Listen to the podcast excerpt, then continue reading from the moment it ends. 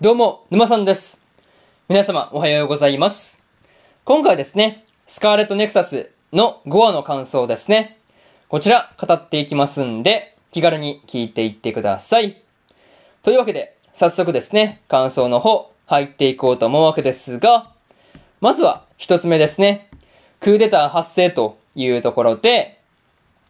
彼によるクーデターが発生していたわけなんですが、まあ、情報システムであるですね、サイネットをダウンさせて、まあ、ニューヒム化政府の方がですね、まあ、連携して動けないようにするっていうのはですね、まあ、なんというか、綿密に計画が練られているなっていうことをね、感じたりしました。うん、なんか、本気ですよね。なんか本気に、まあ、なんていうの、まあ、その、まあ、反乱を起こしてる、まあ、クーデターを起こしたカレンの方の、まあ、本気度合いというか、そういうところが、まあ、伺えるなっていう感じでした。まあね、こう、周りとの連携が取れない中でのですね、会議の戦いとかもですね、まあこう、実際に会議と戦っているっていう側からすれば、まあ、不安しかないですよね。そう、なんか、こう、まあ、なんていうの、分断したというかね、なんかそういうところが、まあ、なんていうのね、連、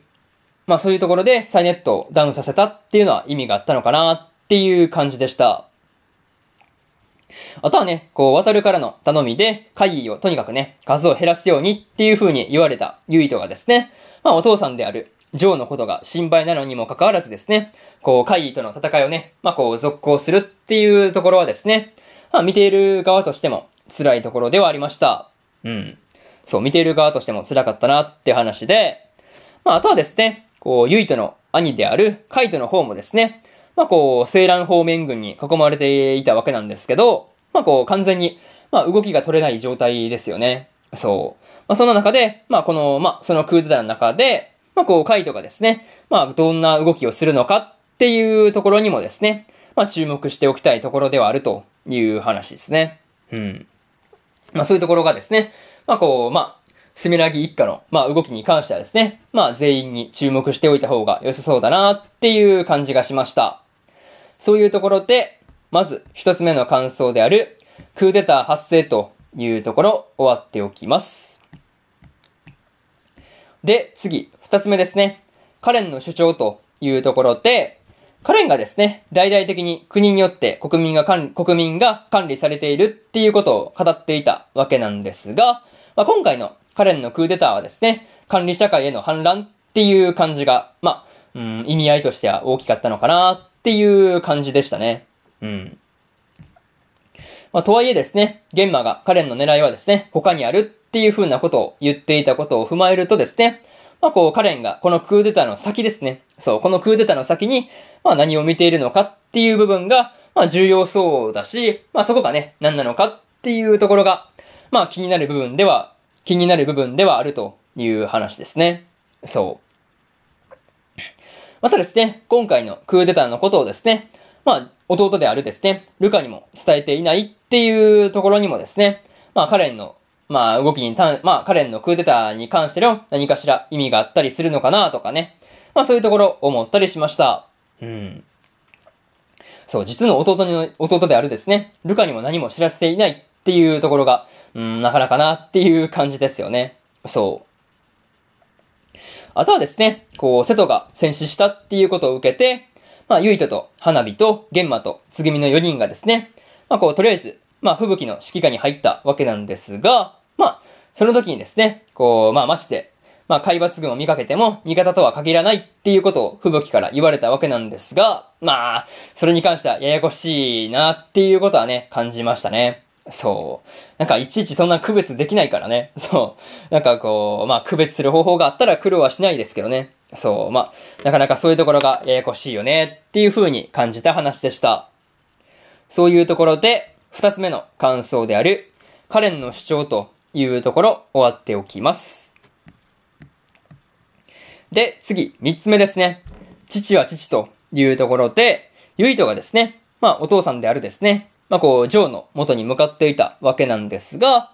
まあもうと、ユイトがね、着いた頃にはですね、まさかの重ねによってですね、まあジョーが殺されているっていうところはですね、まあ予想外というか、まあまさかそんな殺されてるとは思わなかったですよね。そう。てっきり重ねがね、こう、まあ、会議倒してくれたから、ああ、よかった、たす、まあ、これでね、ジョーの方も安心だなとか思ってたらですね、まあまさかまさかの展開で、まあ普通にびっくりしたなっていう話でした。